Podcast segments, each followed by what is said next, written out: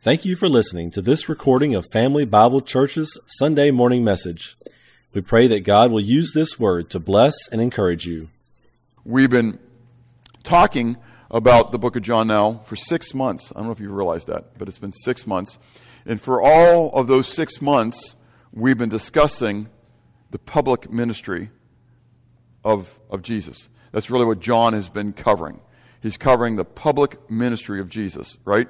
And as he's covering the public ministry of Jesus, he is doing so in a manner to prove to us that Jesus is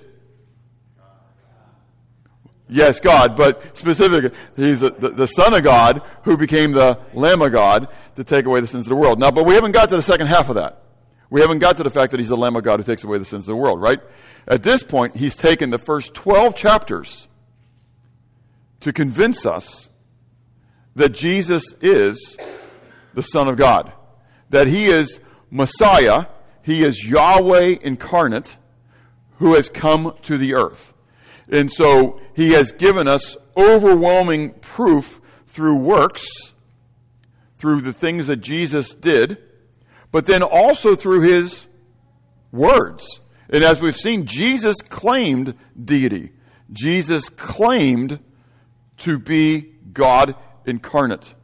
And we're going to see that he intensifies that even more with his disciples because now for the next five chapters, John takes this little hiatus, if you would, to give us five chapters of intimate time between Jesus and his disciples. Clearly, two days ago, I traveled down to Valdosta from here in order to do a memorial service for Ray. Um, I, it sounds tacky, but the reality is that when you do this enough, you kind of get to know when someone's there. So it was probably two months ago. I told Ray. I, am and when in this section, it sounds awful, but I, am pretty pretty straight because you you know. I mean, if I knew prophetically, if I knew God gave me a message that Donald was going to be in a car crash when he left here and he was going to die, I think I'd be pretty direct with him right now. You track? So so I told Ray, I said, this is an act of God's grace in your life. I mean, you're dying of cancer. That doesn't seem like, like, wow, aren't you the really nice guy? You know, I'm dying and you're telling me this is an act of God's grace. I said, you could have died in a car crash and you never have a chance to do the things that you want to make sure you accomplish before you're dead. You have a chance to make things right with God if you need to. But you have the chance to tell your kids and your grandkids everything you want to tell them before you die. What's really important to you? What do you can communicate? That's what we're going to read in the next five chapters. We're going to take a couple months to do it. But over the next five chapters, do you get what Jesus is doing? He knows he's getting ready to die. And he doesn't have months now. He literally has one night. We're getting ready to do communion, the Lord's Supper. You know, this was the night in which he was betrayed. And the next day, within 24 hours from this moment, he's going to be crucified. And so he's taking this last moment to share with his most intimate disciples. Now, I think there was probably more than just the 12 who were up in that upper room. But these are the 12 that he's going to, he's going to talk to. And he's going to reveal to them more intimate things. This isn't just, I'm God. But as we're going to see, this is, I'm your teacher. I'm your Lord. I'm your example. I'm getting ready to leave. And what happens from here on out? Man's perspective. Okay? Not God's perspective. I get that. But I'm getting ready to leave. It's on you. It's on you. I shared this morning a little bit in our family time together that I think God allowed it all work out timing wise that I wasn't here yesterday. I'm sorry, Saturday. Time in my brain. Because sometimes it's easy to become dependent on one person. But we are the what? Body of Christ. It's not Bob's church. It's not the elders' church. It's Christ's church. I did it. I got it. And so Jesus put us all together. And I understand that Jim talked a little bit about on Friday night, but again on Saturday morning, I believe that he discussed the fact that within our body there are all different what? Types. And he put us here for a reason. But in the end, we all, we all comprise that body of Christ. And so I just want to ask you and challenge you right off the bat that if you knew that you were dying today, what would be the most important thing that you'd want to tell others? What's the most important thing that you want to tell your family? Is it about who your favorite football team's been and how many Super Bowls they won? Would it be about your favorite car and how fast it went? Or would it be you know where you're going and you really love for them to be there too? That's what Jesus is getting ready to do. We're going to have just a portion of it today, clearly, just the first 17 verses. But that's what he's going to talk about. He's going to talk about his love for them and what he wants for them and what he desires for them. And not just for them, but he knows, as, as Chuck uh, shared in his morning watch, he's going to pray for us. Because those first 11 guys, I'm excluding Judas right now, if they didn't do their job, we wouldn't be sitting here talking about it. I get it. Jesus said, even if these people would stop, if they wouldn't praise me, the stones would cry out and praise. So I mean, I get it. On God's side, it's God. God would make it happen, right? But but I don't want to devoid myself of that. I think it's so easy for us to, to, to devoid ourselves. Say, well, it's God's job. Some water, some soil, but God gives the increase. And so I don't have to do anything because God's going to what? He's going to get the increase. But God chooses to use man to do the work. So with, with that, I want us to look at John 13, okay, and um, consider this. Um, where we're going to begin is Jesus is going to reveal to them, and I have on your sermon note sheets, if you have it, servant leadership. But I, I wish I could have changed that before I printed it all, but I printed it all a while ago. That I, just change it to biblical leadership because biblical or godly or true leadership is servant leadership. And so you're going to see in a moment the expression of true biblical godly leadership is being a servant. So it's kind of redundant. But it's, it's in there. And Jesus isn't going to just teach them about it. He's going to what? He's going to live it. He's going to model it. And so this is always a challenging passage to me. Because I'm a very egocentric, self centered, snobbish, you know, whatever person dealing with sin just like everybody here is. And I can share that because I know you all share in my fate, you know. But I'm called, and we all are, to get over that and to think of others. And yeah, anyways, so I'm going to read John 13, verses 1 to 17 and then we'll talk about it. Now, before the feast of the Passover, stop for a moment. I just want to share that because I'm not going to get into it. The timing of it again. Again, I go back to that pamphlet, that little sheet that I handed out over the last couple of weeks with the timing of all that. Okay, so this is another one of these minute moments where you can kind of put some of the details together, the facts together. This was before the feast of Passover. Okay, which again we talked about was Feast of Unleavened Bread, Feast of, are all put together, okay? So not just the day.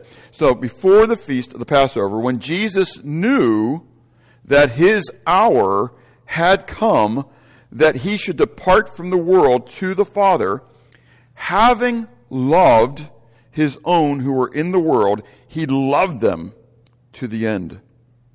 In supper being ended, the devil having already put it into the heart of Judas Iscariot, Simon's son, to betray him, Jesus, knowing that the Father had given all things into his hands, and that he had come from God and was going to God, he rose from supper, laid aside his garments, took a towel, and girded himself. After that, he poured water into a basin and began to wash the disciples' feet and to wipe them with the towel with which he was girded. Then he came to Simon Peter. And Peter said to him, Lord, are you washing my feet? Jesus answered and said to him, What I'm doing, you do not understand now, but you will know after this. Peter said to him, You shall never wash my feet. Jesus answered him, If I do not wash you, you have no part with me. Simon Peter said, Oh Lord, not just my feet, but also my hands and my head. Jesus said, He who is bathed needs only to wash his feet, but he is completely clean. And you are clean, but not all of you. For he knew who would betray him. Therefore he said, You are not all clean. So when he had washed their feet, taken his garments, and sat down again, he said to them, Do you know what I have done to you? You call me teacher and Lord, and you say, Well, for so I am. If I then, your Lord and teacher, have washed your feet, you also ought to wash one another's feet. For I have given you an example, that you should do as I have done to you. Most assuredly, I say to you, a servant is not greater than his master, nor is he who is sent greater than he who sent him. If you know these things, blessed are you if you do them. So, Jesus is getting ready to have his Passover dinner with the disciples. They eat. We're going to participate in a few moments. They, they break the bread. They eat. They drink the four cups of blessing. In, in the midst of the, the fellowship, this all begins to happen. We're going to talk more about that in a second, but first I want to deal with the, the preliminaries of it, okay? The motivation for this leadership that we're going to see. It comes in verse 1. We told it right off the bat. Having what? What's it say about Jesus? Having loved his own, he loved them what? To the end. What's exciting about this is that the, the words for love there um, is having loved is an aorist participle Okay? And then you have, he loved them to the end, an aorist verb. You say, okay, what does that mean to me? So I've shared this in the past, and so I want you to think about it. The, a participle is a verbal adjective or a verbal noun. I love Greek, okay? From the perspective that, from my perspective, where's Justin? The participle is the blank of language for Greek, of the Greek language. It's the flower. That's what I always share whenever I teach it. It's the flower of the Greek language. It's the beauty of it. I mean, it's just, it brings action, it brings just drama. It's just wonderful. And so the participle has to be read from the perspective of the leading verb. Okay? The verb is he loved them. He loved them. So the participle is having loved his own. But you have to do it from the perspective of the, um, the leading verb? Well, the leading verb was an aorist. It's a past tense. He loved them. But the participle is an aorist, past tense. If it was a present tense, then it would still be in the past, but it would be happening at the same time that he loved them to the end. Make sense? But his having loved them to the end is precipitated upon the fact that he already what? He was loving them. The entire time, He's been loving them. And having loved them, again, it's the word agapao.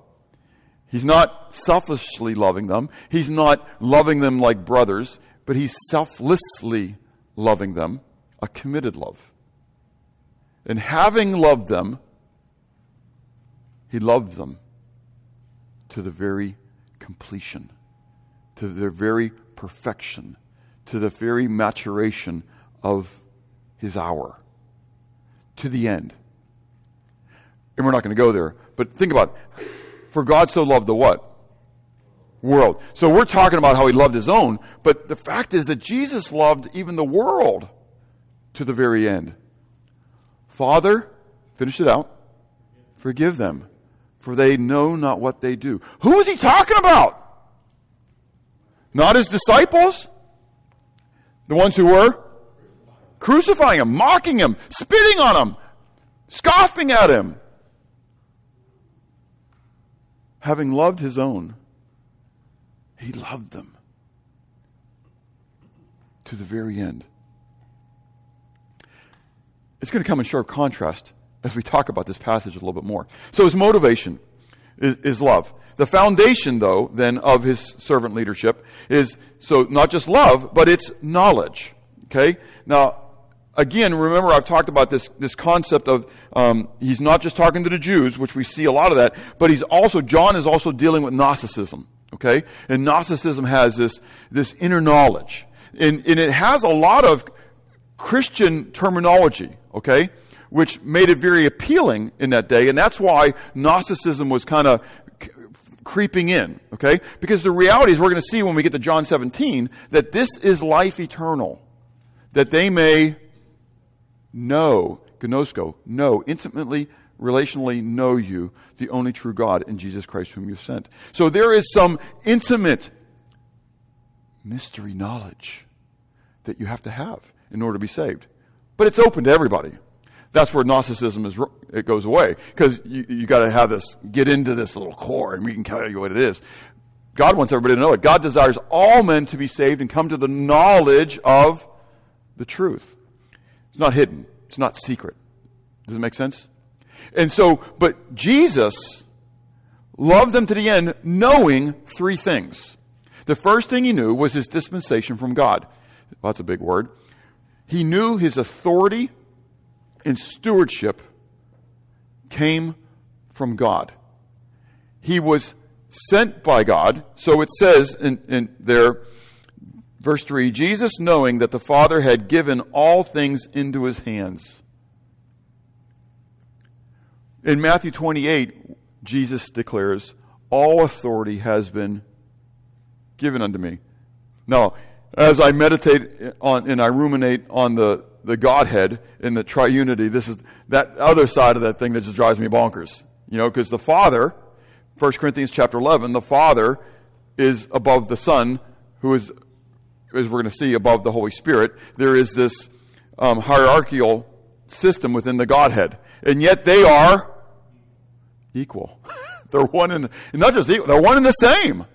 And yet the expressions of the Godhead, there is still some hierarchical. So, so the Father put all things into the Son's hands. The Father gave the Son a job to accomplish. Do you track that? Jesus, it sounds weird because he's God, I get it, but he had a stewardship. He had a stewardship from the Father. At any moment, and I can't comprehend this because it doesn't make sense to me, he could bail out. In the garden, he cries out, Father, if it's possible for this cup to pass from me. Well, he came into the world knowing he was going to drink this cup. And yet, on the flesh side, he's dealing with it. He, he, he, nothing was held back from him. Hebrews tells us he was tempted, he was tried, he was troubled in every way as we are, yet without sin. He had the anguish. So he had this dispensation from God. He was given this authority and he knew it, and he was given this task, stewardship, And he knew it. Do you understand that you also have that? John chapter 20, we'll get there in a few weeks or months or whatever. But in John 20, Jesus says to the, his disciples in the upper room after the resurrection, As the Father has sent me, so send I you.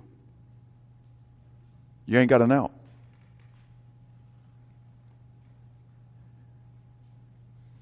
Jesus is my example in every way. And so he submitted to the Father just as I am supposed to submit to the Father and to him. He was given a task.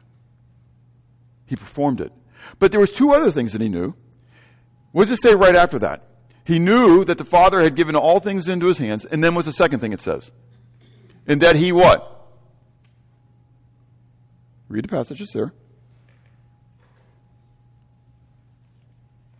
I'm not telling you, you got to come up with it. Say it again. He was come from God. He knew his origination. He knew where he came from. And what's the last thing? It says right after it. In that what? He was going to God. he knew his destination. Do you know your destination? Do you know your origination? We say yes, but we act differently sometimes. Jesus knew he came from the Father, and he knew that he was going back to the Father. In a sense, this sounds weird, but he was given a stewardship. The Father sent him, and he was going to go back to the Father. And in my brain, he's going to give an account to the Father for everything he did. Now, I get it. That's from the man's side, and it's kind of hard. It's, how do you deal with that? But that's the idea. He knew three things. He knew the Father had commissioned him. He knew the Father had sent him, and he knew he was going back to the Father. So bring that into just a, a purely uh, regal, if you would, perspective, monarchy. Donald is my father. King Donald. Well, actually, I can, I can pick, because John, you're sitting here, okay? So get rid of me, put you in. I got King Donald, and I got his son, Jonathan. Is your full name Jonathan? It is. And Donald, the king, says that it means the gift of God, gift of Jehovah, gift of Yahweh. So Donald, the king, says to Jonathan, his son, Son, I want you to go to the land over there, and I want you to give them the message that one day they're going to be brought into, back into my land, and they're giving an account to me for everything they've done. But I want them to know that I love them. And I want them to know that I know that they can't keep up with all the demands that I've made. And so, son, while you're there, I'm going to let them kill you. I want you to die for their sins. I, because it has to be a perfect sacrifice. And we are the only ones who can accomplish that task. So, son, gift of God, great name for this moment, right? Go and become my gift. Yes, Father, I agree. I am one in your will and in your purpose. And he goes willingly. He gives him the message, both of condemnation and of salvation. And what do the people do? Exactly what the wise King Donald knew that the people would reject him and they would kill him. And he would become the atoning sacrifice for those people. He knew those things. I wonder how much life would change for us individually if we really focused on the fact that God sent me, that I'm here on earth not randomly. Because you think evolutionary thoughts all the time. If you think you're only here randomly, you're thinking evolutionary. Psalm 139 tells me that I am fearfully and wonderfully made, and that the Father knit me together in my mother's womb. And that He made me with the quirks that you think you don't like. Ha ha ha! Anyways. I'm just fulfilling God's purpose. Anyways, but do you get it? God made me. So I can be used by Him in some manner. He made me have a mathematical mind and to spin over the entirety of the Trinity and eternity and all that kind of stuff so I could talk about that and make people think about it. Sometimes I wish I didn't think like that. I joke. Sometimes I wish I wasn't a pastor. Sometimes I wish I didn't think like I thought. Some, I wish I could just walk around like, you know, and just enjoy, you oh, know, just enjoy life. I don't really care. And you know what I'm saying? I mean, uh, think about it. There's a, there's that part where we want to be just fat, dumb, and happy, you know, and just kind of in like in our own fleshly way. But there's soberness that comes when I realize who I am in Christ and that I may not make it home today. I may not make it out of this chapel today. And I want, I yearn to hear, Well done, my good and faithful servant. And I have blown it so many times. Many of you know it, but you're still here.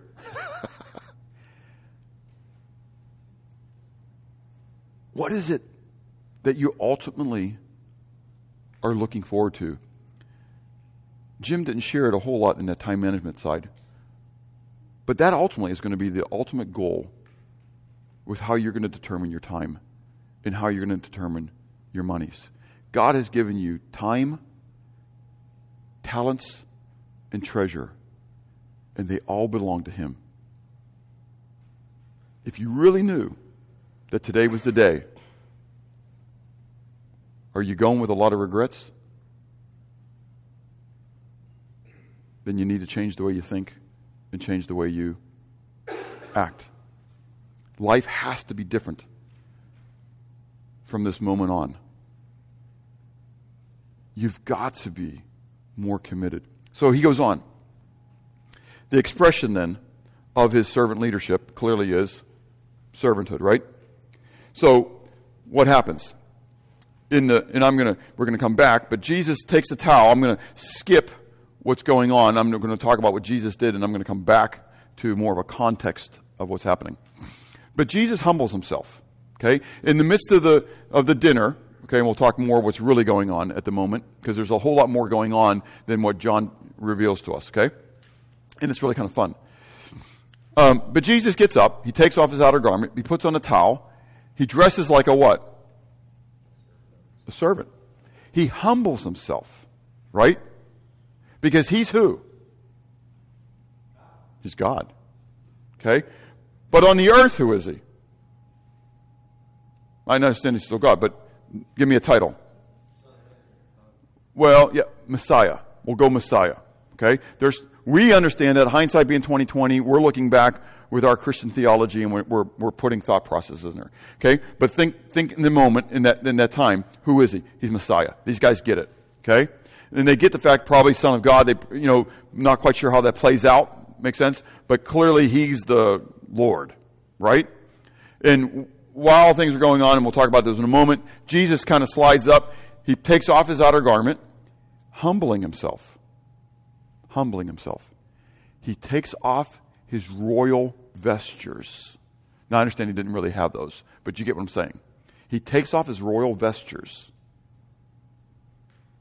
and he dons the servant's towel.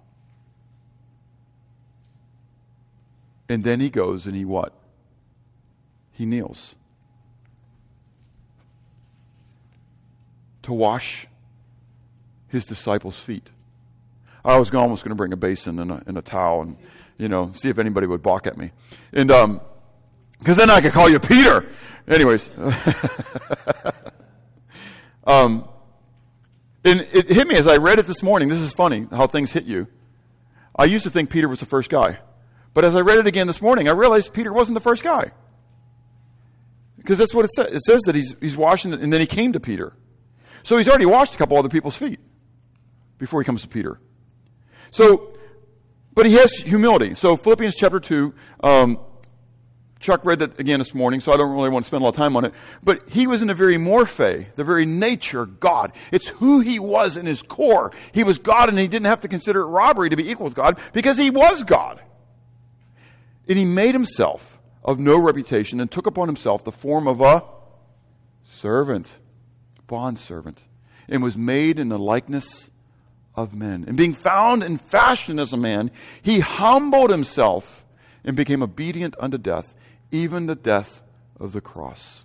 Wherefore, God has highly exalted him and given him the name that is above every name.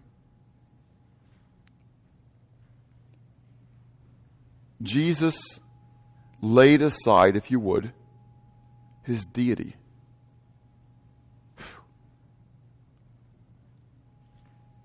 To serve me. He took off his royal vestures to become the least of the servants in the palace. Do you get it?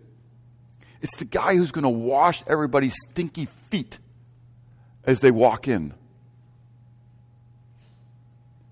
That's what you aspire to? In life, I want to be the foot washer. I mean, if you lived in that domain, it probably wasn't the thing that you wanted to be. You might have wanted to be the royal cupbearer. You know, as close to the what? King as you could get.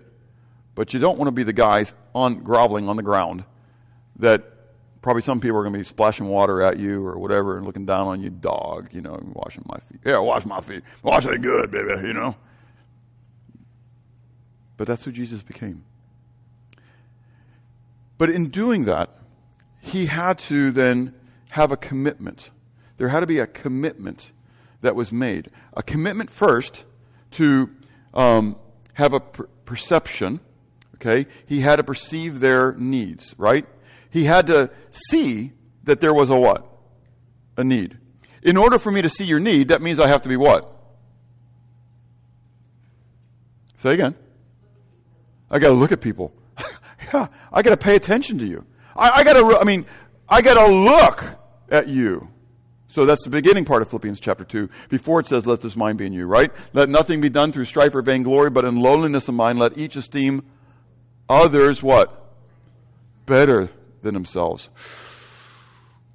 You guys are more valuable than I am. And look not every man on his own things, but also on the things of others. Again, as Chuck said, it doesn't mean that I'm not worrying about taking care of me or whatever, but it means that you are more valuable than me and your needs are more important than my needs. I like doing those three um, loves, the eros, phileo, agapao, as um, eros is selfish love. I love pepperoni pizza. But now that I'm casein intolerant, well, let's use donuts because I can get around the, the pepperoni pizza with being cooked cheese. I love donuts until a few years ago when I over, overdosed on a donut. It was one. One donut. It was one sour cream dunker, baby. And it started with just a little wedge because the temptation was there. I Can't believe they don't like them. They bring them into my house. I love them. Sitting on the counter. It's like putting a beer can in front of an alcoholic. Anyways, and so just a little slice. A little slice led to another slice, led to another slice, which led to an asthmatic attack through the entire night for two nights. I don't know if you, for people who were here, I didn't come that Wednesday night. That was a Tuesday night. I was up all night, having a hard time breathing. Um, just couldn't do it. Just it was, but all night, what kept running through my brain was the wages of sin is death. The wages of sin is death. The wages of sin is death. Because it was sin unto me, and I knew it. I knew it. I shouldn't have it. I was allergic to it, but I wanted it. And God allowed me to experience the consequences of my decisions. I don't love donuts anymore. I despise donuts because they're mean to me. They're sin, they're evil, they're wicked, and I can't believe you guys participate in those things. Anyways. No, actually, I really wish that God would take it away so I could eat donuts. Anyways, so, but I used to love them, but I eros them. I eros them, but now that they don't please me, that they actually work against me, I don't, what? Eros them anymore. Phileo. There's only enough porridge for the two of us. So here, let me share. Because I know that you're hungry and I want you to eat. But now we get to agapao, right? There's only enough porridge for one of us. I'm praying for you, brother. I hope you find some. How many times, think about it, how many times do you hear of a need from somebody and you could meet the need if you took the shirt off your back using the illustra- biblical illustration and give it to them. But that would mean that you were what? You, you were shirtless. There was only enough food, but you could, you could feed them. But that would mean that you wouldn't eat. Marcia. No, agapao. Phileo is if I got, if, if you need a shirt and I got one in my closet, it's yours. Agapao is I don't have a shirt in my closet to give you. I have a shirt on my back. And I will give it to you. Yes. Because you're more important than me. And your needs more important than mine. That gets us a little uncomfortable, doesn't it? I want you to have not just the apple pie. That's easy. You know? Well, you can have the dessert. Why aren't I magnanimous? I'm going to eat another chicken patty. you know. But boiled down, there's only enough food for one or the other of us. Who gets it? Survival of the fittest, baby. If you're faster than I am, you know how it is. You're getting away from the, the bear, right? You squeeze the honey over your partner and you take off. no, no, don't do that. Anyways, so Jesus had to perceive their need and then he had to prepare the supplies. He saw the need, their feet needed washed. Just their feet, because their feet would be dirty because they didn't have asphalt roads, they had dirt roads. But then he, he had to make some preparations. He had to actually get involved. He had to get up off his seat he had to take off his royal robes, if you would. He had to prepare the basin and the towel. And then he had to go do it. And that's the last of those P's, and that is the performance of it. Now, it was a dirty task, but can I make it even further for you? Who's sitting around the table? Tell me who's sitting around the table. The disciples. Say again? His betrayer. His betrayer sitting there. We're never told Judas left. Judas is there. Satan has already put it in his heart to betray him. Do you think Jesus knew it? Of course he knew it. But we're not told that he washed everybody's feet except for Judas's feet. Don't you wonder if he started with Judas?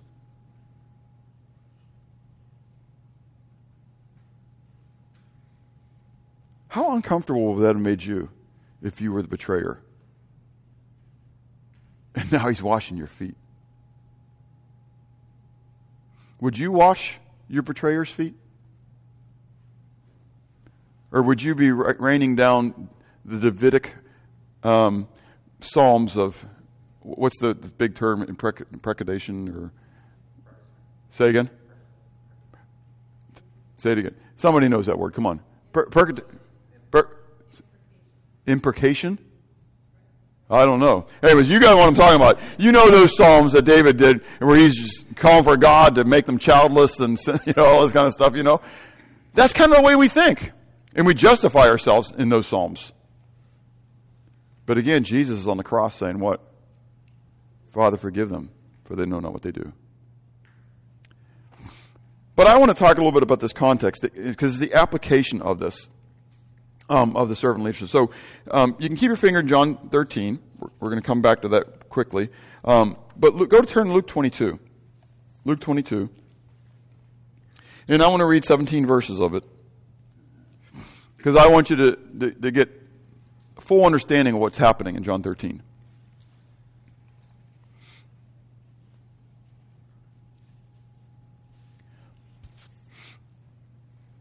Okay, beginning of verse 14. When the hour had come, he sat down, and the twelve apostles with him. Then he said to them with fervent desire, or desirous desire is really what it would say. I have desired to eat this Passover with you. Do you think he desired it? Yeah, having loved his own, he loved them what? To the end. So this, Luke's using the term of a passion here, okay? So, with fervent desire, I have desired to eat this Passover with you before I suffer. For I say to you, I will no longer eat of it until it is fulfilled in the kingdom of God. Then he took the cup and gave thanks and said, Take this and divide it among yourselves. For I say to you, I will not drink of the fruit of the vine until the kingdom of God comes. Then he took the bread, gave thanks, broke it, gave it to them, saying, This is my body, which is given for you. Do this in remembrance of me. Likewise, he also took the cup after the supper, saying, This cup is the new covenant in my blood, which is shed for you. But behold, the hand of my betrayer is with me on the table. And truly the Son of Man goes out, goes as it has been determined, but woe to that man by whom he is betrayed. Then they began to question among themselves which of them it was who would do this thing. It kind of makes sense, right? I mean, Jesus said, one of you guys are going to betray me. Woe to you. Who does it? I mean, if I said that and you knew that I was kind of on the, I've already proven, you know, I saw Nathaniel underneath a fig tree and I knew the people's thoughts and all this kind of stuff and you kind of knew that I knew, right? And I said to you, look guys, I know that one of you got a knife in my back. And before I leave this camp, one of you are going to assassinate me.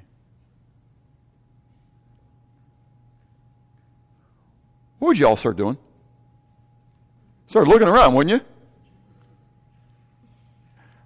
I mean, you're probably thinking, and you're not calling them out? I mean, that's my first thought. You're not calling them out? you're letting it go? What's wrong with you? What kind of leader are you? You're leaving, you're, you're going to let them kill you? you're going to leave me, man. No, no, we already sang that. I will not leave you orphans. I will come to you. Right? So, but your second thought is, who is it? Would it be even in your thought? Could it be me? Is he talking about me? Because think about it. Are there times when you really struggle in your relationship with God? Sin's entered in, and Satan is there to, to, to tempt you and try you and, and cause you to doubt and ask yourself, how could you be a believer? How could you even call yourself a Christ follower and think the way you do, to act the way you do, to talk the way you do? Do you think Jesus would do that? And it makes it even better when other people join in with Satan and, and ask you the same questions. You know, how could a believer do that? I'm guilty of that. I've challenged my kids with that. And not saying it was right, just saying, I get that. And so you start to wonder, what, could it be me? But then you say, what? No, I couldn't. That's right. It's not me. I know. I mean, I know that I know that I know. And so it's got to be somebody else. And now all of a sudden you're playing the game of clue. He's already told us it's going to be with a knife. And it's going to be on the camp. So now all I got to do is figure out to win this game who it is. So, that's where we're at in Luke 22, right? So, Jesus says that one of you is going to betray me. Verse 23, then they began to question among themselves which of them it was who would do such a thing. Keep going. Now, there was also a dispute among them as to which of them should be considered the greatest. Don't you love this? And he said to them, The kings of the Gentiles exercise lordship over them, and those who exercise authority over them are called benefactors. But not so among you. On the contrary, he who is greatest among you, let him be as the younger, and he who governs as one who serves. For who is greater, he who sits at the table or he who serves? When do you think he said that? While he's washing their feet. My supposition to you is that John chapter 13 can be fit between verse 24 and 25. 24 states, Now there was also dispute among them as to which of them should be considered the greatest. And then he said to them, Insert John 13 between those two verses. Jesus says, One of you is going to betray me. And instantly, it's the, it's the, the positive, negative conversation, but it's on the positive side because they're trying to say which one of them would be, it can't be me, would it be me all, you know, but instantly it goes from, it couldn't be me because, or, or from the, oh, I hope it's not me to the, it couldn't be me because. And then all of a sudden it goes from this, oh, oh I can't believe this, to, well, of course it couldn't be me because I'm Peter. I'm the one who stepped out of the boat. Or James and John are saying, well, he took us up to the mountain of transfiguration with him. I mean, it couldn't be us. I mean, he revealed his glory to us. You know what I'm saying? I mean, I don't know what the other, Philip's saying, well, it couldn't be me. Remember, all the Gentiles are coming to me because they want to see Jesus. So clearly everybody understands that I'm this, that this. John, you may be the disciple that Jesus loved, but I'm telling you, I am tight with him. Okay? And I don't know how they're talking, but I could just see them talking. I can see them just like we would banter. Really meaning it? I see these guys bantering.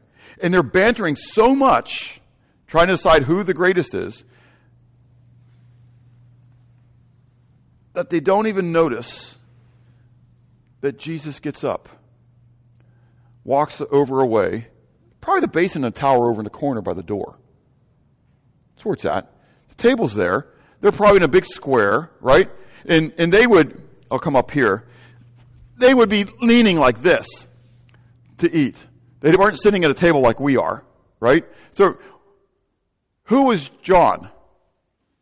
He's leaning on Jesus' breast. How does he miss the fact that he gets up? You know, dominoes just kind of go down, right? But they're so intense, they're not leaning anymore. They're leaning in. I don't know. I mean, I can't prove it, but that's, I'm just thinking what's going on here, right? And they don't even notice that Jesus gets up. He walks over, takes off his royal vestures, whatever, takes off his outer garment. He's got to lay it down. I mean, the guy is semi nudie tootie now, right? You know, he's got, he's got a bare chest and all this kind of stuff. I know it doesn't want to think of Jesus that way. Okay? But that's where he is. A servant, a slave. They didn't dress him real good. And he takes the towel, the servant's towel, whatever that looked like. Don't think like our towels today, okay? Whatever that looks like. He puts it on he grabs the water. And then he just walks over to the table. Can you imagine how the conversation just kind of stops? As all of a sudden, you know, the other guys, they're not even probably noticing it.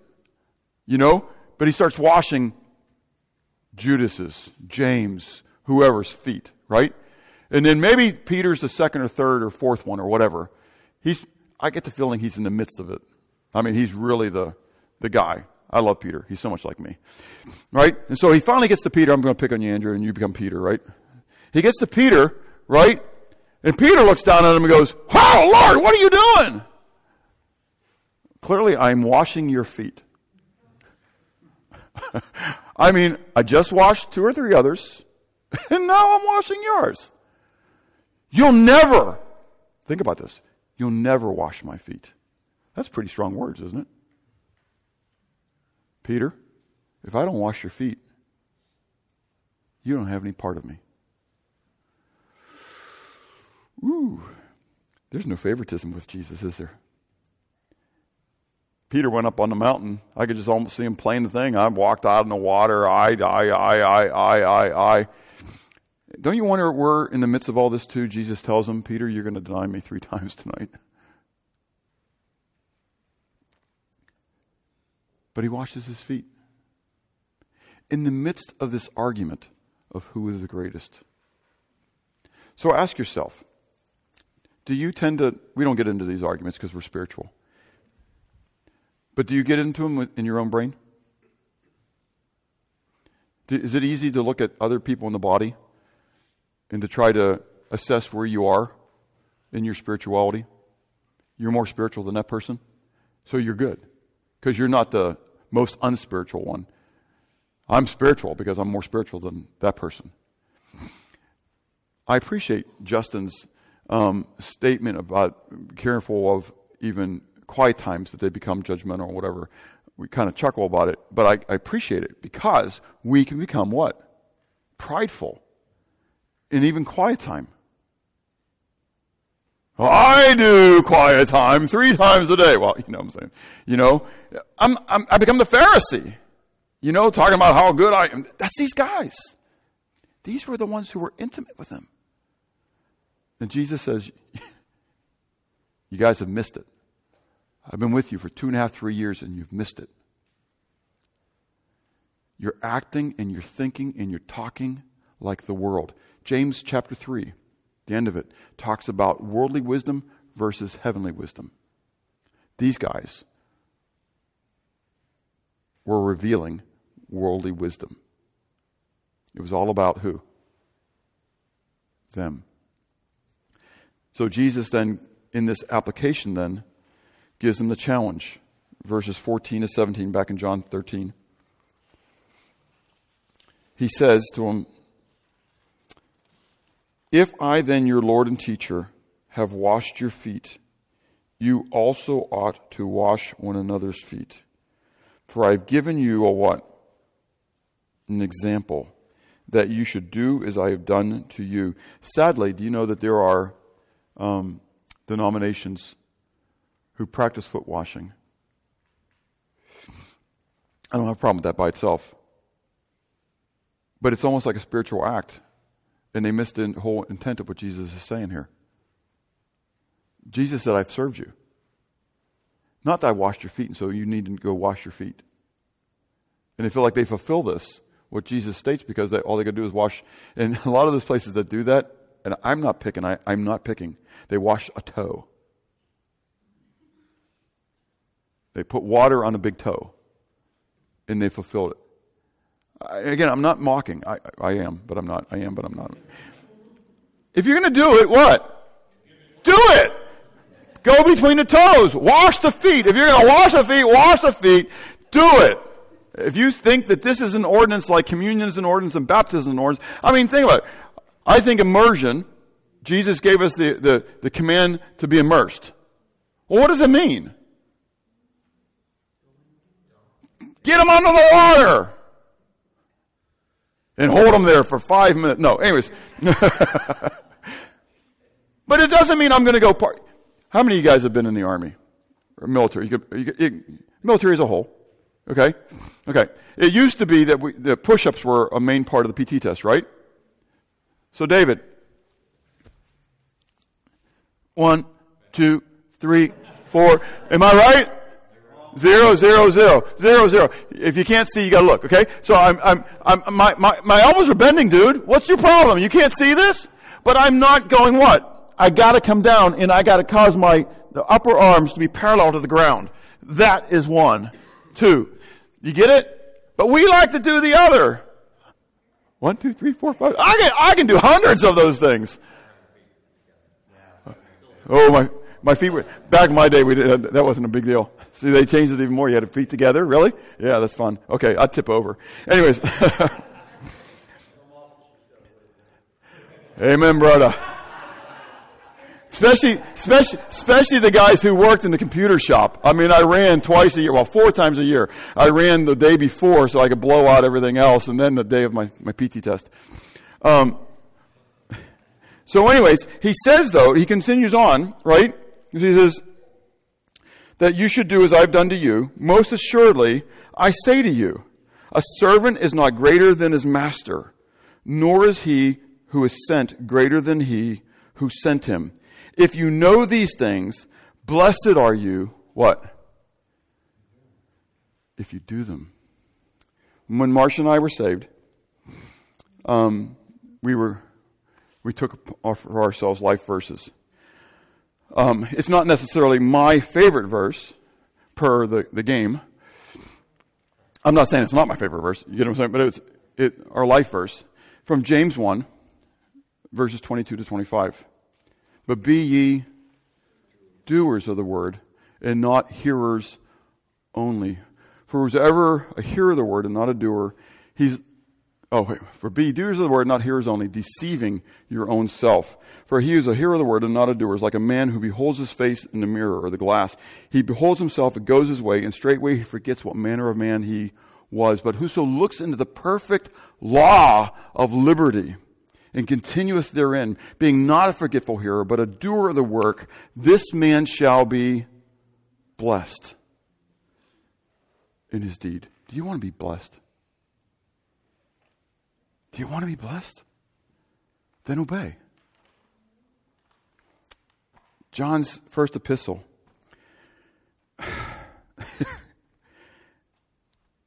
if you're doubting, I mean, if you got struggle, don't read it, okay? But for real, if you want to know if you're really real, read First John. God is light, and in him is no darkness at all. If you say you have fellowship with him and you walk in darkness, you lie and do not the truth. That's pretty strong. I didn't say it. He did. You want to say you're a believer, but you're walking in darkness? it's not true. And you can deceive yourself. James chapter 1, verse 22. You can deceive yourself, but guess what? You're not deceiving God. He who says he knows him, John, 1 John chapter 2, he who says he knows him ought himself also so to do the things that he's seen Jesus do. You gotta obey. And if you're not doing it, John says, you're a liar. Wow. That's pretty harsh. That's pretty strong words.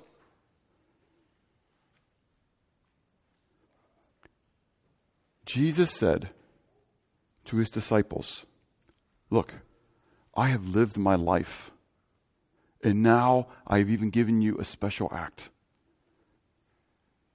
to demonstrate to you how you need to be other focused. You need to think about others above because of your great love for them and because you know who you are and where you're going. And I promise you, if you know the love of God, you know where you come from and you know where you're going, I don't know how you can't help but not serve. And God promises, promises that He will bless your socks off. And it may not be here today, in the here and now. It may be only in the, in the, in, in, in the eternal realm. But I, honestly, I, I promise you, I, I've said this before. I don't feel like I've ever sacrificed for Jesus. I have gotten so much more than I've ever given up. And what Jim said, I think it was on Friday night, about the, the, the, family, the houses, the lands. I mean, we've shared it in the past. When Marcia and I first got saved, and we sent out letters and stuff like that, we were disowned. My brother disowned me for eight years. Marcia's mom wouldn't talk to her. That was hard. But you know what? God gave us a massive amount of family. And it was exciting.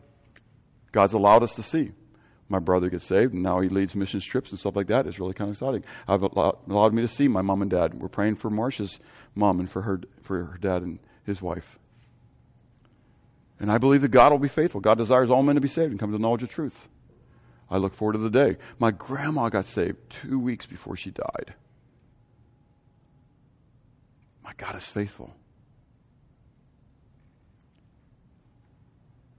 And I'm not saying that that's, look at Bob. But I believe he means what he says. I believe he means what he says. Do you believe that he means what he says? So, how are you at walking in the steps of Jesus? The steps of servanthood. Are you worrying more about what is mine, like the disciples, than the needs of others? What is your motivation in serving others? Is it to meet needs or to gain recognition? What is one way that you can begin, quote unquote, washing the feet of others in the assembly? And then finally, as we close always, is there a need to change the way you think? Metanoia, repent, and therefore change the way you act. I'm going to close in prayer, and then we have a, a special um, that we're going to share prior to um, communion. Father, thank you for your love. Thank you for loving me, for loving us, for loving the world before you ever made us and sending Jesus. And Jesus, I thank you for coming, for willingly coming to this earth knowing what you were going to experience. And it was for my benefit. But Lord, help me to constantly remember that it wasn't propitiation for my sins only, but also for the sins of the whole world. That you desire for all men to be saved and come to the knowledge of truth. And so you have given me this privilege, not just for me, not for my own self aggrandizement, but Lord, that, that I might be able to serve others, that I might be your hands and feet to those who need to know about you. Lord, help me, help us to truly have a servant's heart to minister to those who have needs within our assembly and even to those who are without. For we ask this in Jesus' name. Amen.